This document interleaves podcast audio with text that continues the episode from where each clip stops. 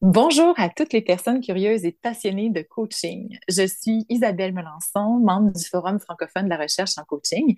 Et aujourd'hui, Stéphane Coulier nous présente un article de Salomé Van Coller-Peter et Dina Johanna Adriana de Vries paru en 2022 dans la revue scientifique International Journal of Evidence-Based Coaching and Mentoring. Cet article s'intitule Toward Building Theory on Coaching Readiness. Bonjour Stéphane. Peux-tu nous dire de quoi traite cet article? Bonjour Isabelle. Cet article parle de la disposition d'un client à être coaché, ce qu'on appelle en anglais le coaching readiness. En d'autres mots, dans quelle mesure un client est-il prêt à changer à travers une démarche de coaching C'est effectivement une question névralgique pour le succès de la démarche.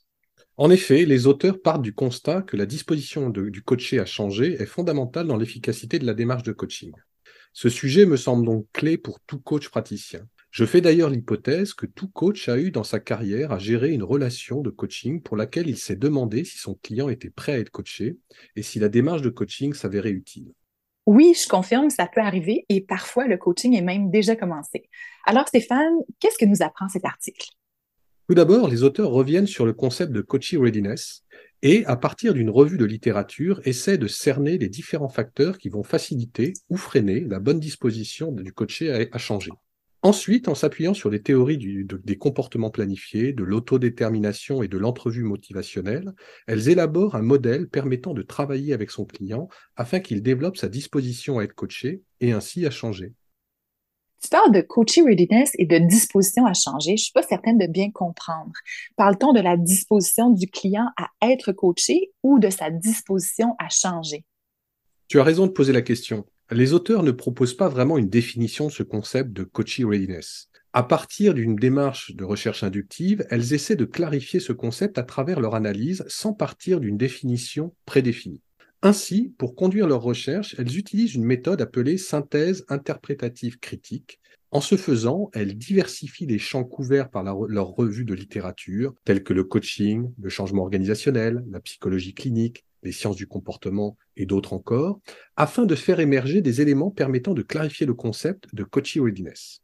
Dans la littérature scientifique, on parle de façon plus générique de disposition à changer ou de disposition à se développer. Le terme de coaching readiness fait plutôt partie du jargon de la profession et de quelques chercheurs spécialisés sur le sujet. Donc, en conclusion, les auteurs partent du présupposé que la disposition du client à être coaché implique une intention de celui-ci à changer. Merci Stéphane. Je suis certaine que tout ceci deviendra encore plus limpide lorsque tu vas nous parler de ce modèle. Je l'espère. Parfait. Donc, il y a un instant, tu parlais des facteurs qui facilitent ou qui freinent la disposition du client à être coaché. Peux-tu nous en dire plus? Oui. Euh, à partir de leur revue de littérature, les auteurs identifient quatre sources ayant un impact sur la disposition du client à être coaché. Pour ce faire, elle s'appuie sur la théorie des comportements planifiés développée par Hagen en 1991, qui stipule que l'intention précède toujours l'adoption d'un nouveau comportement. Ainsi, comprendre ce qui influence la création d'une intention aide à mieux comprendre la disposition d'un client à être coaché. Et quelles sont ces quatre sources? La première source consiste en des facteurs motivationnels. Le client a-t-il vraiment un besoin de changer? Quelles sont ses expériences précédentes de changement? Ont-elles été positives ou négatives? La deuxième source s'intéresse aux attributs personnels du client, notamment son locus de contrôle, c'est-à-dire sa conviction qu'il peut avoir une influence sur son environnement et sur les événements, et également son niveau d'estime de soi, qui permet une certaine ouverture à la rétroaction et à la réflexion. La troisième source concerne le sentiment qu'un client a de sa propre efficacité à atteindre des objectifs. Enfin, la quatrième source est liée à l'environnement social dans lequel évolue le client, que ce soit dans un cadre professionnel ou un cadre personnel. Comment l'environnement facilite ou inhibe la disposition à changer du client? Peux-tu préciser ce dernier point? Par exemple, le client est-il dans une organisation qui lui donne les moyens de changer, que ce soit du temps ou des ressources spécifiques, telles que le coaching par exemple? Ce changement est-il valorisé par une promotion ou toute autre marque de reconnaissance? Dans le cadre de la sphère privée, est-ce que les proches supportent ou encouragent le changement du client ou au contraire sont-ils des freins? Merci, c'est plus clair. Donc, selon les auteurs, il existe quatre sources qui auront une influence sur l'intention de changement d'un individu. Tout à fait. Et cette intention est un prérequis au changement. Néanmoins, les auteurs expliquent qu'une intention à changer n'a d'intérêt que si elle est transformée en action et qu'elle ne reste pas à un niveau abstrait. Et c'est là qu'intervient le coach. En effet, aider le client à cristalliser l'intention en plan d'action concret et ainsi s'assurer que celui-ci va orienter son énergie vers l'alignement de ses intentions à ses actions. Parfait. Et c'est à partir de ça que les auteurs bâtissent leur théorie sur la disposition d'un client à être coaché. Oui, mais avant de te présenter leur modèle, je vais ramener les deux théories sur lesquelles les auteurs s'appuient pour construire leur propre théorie. La théorie de l'autodétermination, d'une part, et la théorie de l'entrevue motivationnelle. Je comprends là où tu veux en venir. Ces deux théories s'intéressent au changement de comportement d'un individu. Tout à fait. Pour commencer, présente-nous la théorie de l'autodétermination. Très bien. Cette théorie stipule qu'un individu verra sa motivation à changer s'accroître s'il a le sentiment, d'une part, qu'il possède les compétences nécessaires pour mettre en œuvre les changements, à savoir des nouveaux comportements, d'autre part, qu'il possède l'autonomie pour décider s'il souhaite mettre en place de nouveaux comportements et l'autonomie sur la façon dont il va le faire, et enfin, qu'il expérimente les changements en relation avec les autres. Peux-tu élaborer euh, sur ce troisième point qu'on appelle souvent l'affiliation sociale? Effectivement. En somme, la motivation d'un individu à changer est d'autant plus grande lorsqu'il trouve une résonance à ce qu'il fait de nouveau auprès de son environnement social. En quelque sorte, ces changements comportementaux ne sont pas en vase clos. Par exemple, quand un coach reconnaît les efforts et les réalisations de son client, il participe à ce sentiment. Merci, euh, c'est plus clair. Peux-tu nous parler maintenant de la seconde théorie sur laquelle s'appuient les auteurs, celle de l'entrevue motivationnelle? Oui, cette théorie propose cinq principes qui peuvent aider à développer les sentiments de compétence, d'autonomie et d'affiliation sociale exposés précédemment. Comme tu vas le voir, ces principes peuvent être appliqués par un coach dans l'accompagnement de leurs clients. Le premier principe concerne l'empathie, c'est-à-dire une écoute réflexive permettant une bonne compréhension de son interlocuteur et ensuite l'ouverture et le respect, sans jugement, envers l'expérience vécue par celui-ci. Le second principe consiste à mettre en avant les différences entre le statu quo et l'objectif que souhaite atteindre le coaché afin d'amplifier l'intérêt à changer. Le troisième principe insiste sur la nécessité de ne pas tomber dans un dialogue basé sur l'argumentation, qui peut être un frein à l'ouverture à des façons nouvelles de percevoir les choses et donc à changer.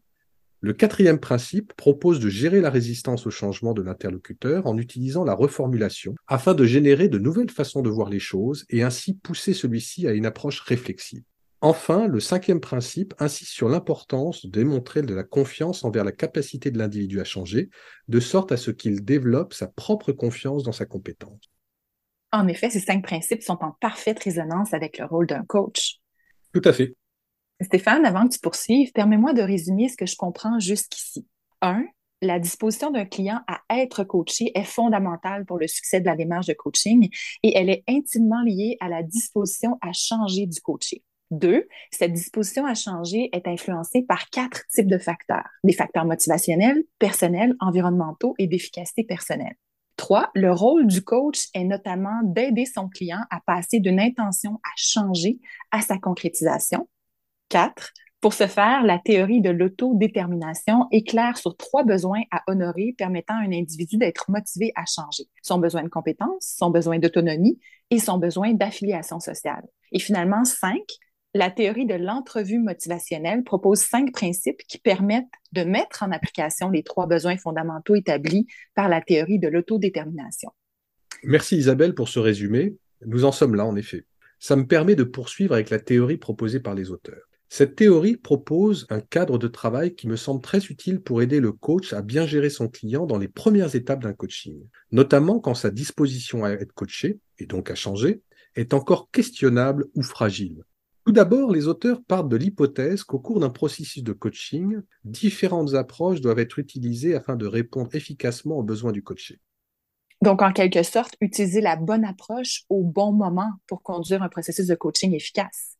Tout à fait. À partir de cette hypothèse, elle propose trois étapes initiales de travail qui permettent d'aider le coaché à passer d'un état où sa volonté de changement peut être questionnée à un état dans lequel il se trouve prêt à la mise en œuvre des changements souhaités.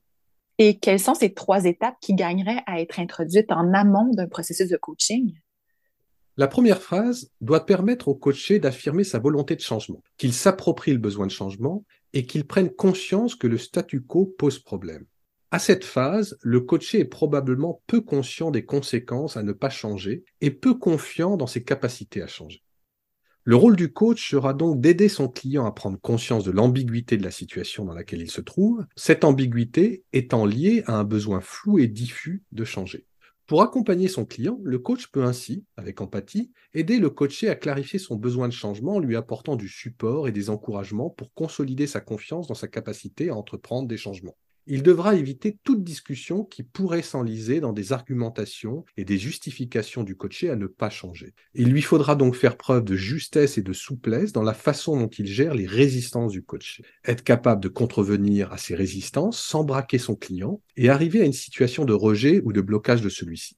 Les auteurs précisent enfin que l'autonomie de décision du coaché doit être respectée tout au long de cette phase, ce qui, à l'extrême, peut le conduire à décider de ne pas changer. Donc, si je comprends bien, l'objectif principal de cette phase est d'éclairer le coaché sur le besoin de changement et de cristalliser son intention de changer ou pas. En quelque sorte, oui. Peux-tu nous parler de la deuxième phase? À cette étape, le coaché a affirmé sa volonté de changement, mais il reste ambivalent quant au bénéfice à changer, eu égard aux inconvénients associés, et sur sa capacité à entreprendre les changements nécessaires. D'ailleurs, pour les auteurs, cette idée d'ambivalence du coaché est le frein principal au changement. Le rôle du coach est alors d'aider son client à rendre les besoins de changement cohérents par rapport à ses valeurs et à ses besoins intrinsèques. Pour ce faire, le coach peut pousser son client à visualiser les bénéfices concrets à changer et à l'aider à déconstruire les freins imaginés. Pourrais-tu donner des exemples de la façon dont le coach peut s'y prendre pour aider son client lors de cette deuxième phase? Les auteurs présentent deux exercices à cet effet. Le premier est l'outil d'équilibre décisionnel qui consiste simplement à poser les avantages et les inconvénients de chaque alternative, c'est-à-dire changer ou ne pas changer, et de les comparer lors de discussions entre le coach et son client. Le second exercice consiste à demander au coaché d'évaluer sa disposition à changer sur une échelle de 0 à 10. Ensuite, et c'est là que repose tout l'intérêt de cet exercice, le coach invite son client à expliquer pourquoi il n'a pas choisi 0. En ce faisant, le coaché commence à développer une perspective positive envers le changement et surtout à renforcer sa confiance dans sa capacité à changer qui, pour les auteurs, déterminera les efforts qu'il mettra en œuvre pour changer. Donc, pour résumer, une fois les deux premières phases passées, le coaché devrait être pleinement motivé et engagé dans une démarche de changement. Oui, mais si l'intention du coaché à changer est établie, celle-ci reste théorique. C'est pour cela que la troisième phase de la démarche consiste à concrétiser l'intention en engagement et en un plan d'action qui puisse matérialiser la volonté de changement. La troisième phase consiste donc à préparer les changements à mettre en œuvre par le coaché. L'objectif ici n'est plus de parler de possibilités ou d'intentions de changement, mais bien d'actions concrètes. Les auteurs insistent sur la nécessité de verbalisation du plan d'action par le coaché afin qu'il puisse en voir les manquements et les incohérences par rapport à l'intention. À cette étape, il est fondamental de bien mesurer le niveau de confiance du coaché à réaliser des actions qu'il anticipe. Le coach peut ainsi pousser son client à identifier et anticiper les pièges et difficultés à la mise en action. Ceci permettra de développer la résilience du coaché et ainsi à persévérer dans l'action lorsqu'il sera confronté à des difficultés de mise en œuvre. Merci Stéphane pour la présentation de ces trois phases permettant de travailler sur la disposition du coaché à changer. En conclusion, comment penses-tu que cet article puisse être utile au coach? Je trouve que ce sujet de coaching readiness, c'est-à-dire la disposition d'un individu à se faire coacher et donc à changer, est un sujet assez peu abordé, que ce soit dans les formations sur le coaching ou dans les discussions entre coachs. Oui, nous savons tous que le coaché doit être prêt et engagé dans une démarche de coaching pour que celle-ci soit un succès. Mais que peut-on faire concrètement pour évaluer et gérer cette disposition à changer? Donc, pour revenir à ta question, je vois trois apports majeurs à cet article. Le premier est de remettre au centre de la démarche de coaching le coaché et sa volonté de changement. Ne pas considérer que c'est une évidence. Il est facile de poser l'hypothèse que le client est prêt à être coaché puisqu'il vient nous voir pour ce faire. En préparant ce podcast, d'ailleurs, j'ai réfléchi à certains coachings que j'ai réalisés récemment. Je me suis rendu compte que, pour ceux que je considérais comme les moins aboutis, cette question de la disposition de mon client à être coaché et à changer n'avait pas été suffisamment creusée. Cela m'amène au deuxième apport. Cet article nous invite à aborder le sujet de la disposition de notre client à changer de façon ouverte, comme un sujet à part entière, non pas comme un acquis ou un élément qui va de soi. Enfin, troisième point, cet article nous fournit une approche en trois phases qui peut nous aider à structurer notre façon d'aborder ce sujet et ainsi éviter d'aller trop vite dans la mise en action de notre client. Je te remercie Stéphane pour cette synthèse et au plaisir de te retrouver bientôt. Pour les auditeurs qui veulent se référer directement au texte présenté aujourd'hui, vous trouverez la référence complète dans la description du podcast. Au revoir. Nous espérons que vous avez aimé ce podcast. Si c'est le cas, abonnez-vous et mettez 5 étoiles ou un like sur YouTube. Au nom de toute l'équipe du Forum francophone de la recherche en coaching, à bientôt pour continuer à briser les barrières entre la recherche en coaching et la pratique du métier de coach.